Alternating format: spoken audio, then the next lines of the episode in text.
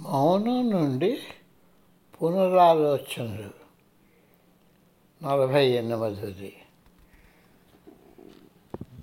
నేను తలచింది కాక దైవం చేసింది చేయమని జీవశక్తి నన్ను ఒత్తిడి చేస్తున్నదని నేను కనుగొన్నాను. నా ఈ ఈ నమ్మకాన్ని ఎవ్వరూ తొలగించలేదు.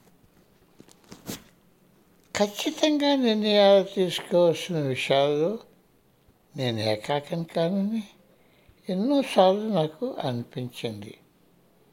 నేను కాలానికి అతీతుడిని నేనొక ప్రాచీన ప్రయాణికుడినని నేను ఎన్నో శతాబ్దాల కిందటి వాడినని నాకు అనిపిస్తుంది.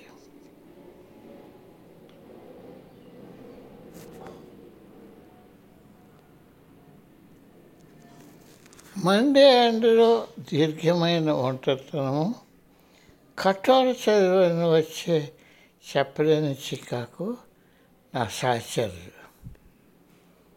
అకస్మాత్తుగా నాకు ఆశ్చర్యం వేసింది. మౌనంలోకి వెళ్ళిపోయాను. పరమపురుషునితో మరణం లేని వానితో పరిపూర్ణుడితో నేను ఏకమై ఉన్నాను.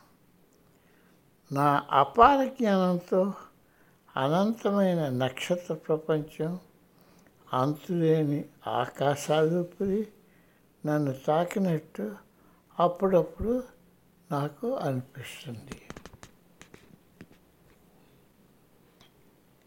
గాలులు మేఘాలు నా చుట్టూ పరిభ్రమిస్తుండగా నేను సూర్యకాంతితో స్నానం చేస్తుంటే నా అనుభవం వర్ణతాతీతం అయిపోతుంది. సూర్యకాంతి నన్ను గుర్తించినట్టు నేను భావిస్తుంటాను. పారవశ్యంతో నేను చంద్రుని నీడలో కూర్చుండటం నాకు ఆనందం అనిపిస్తుంది.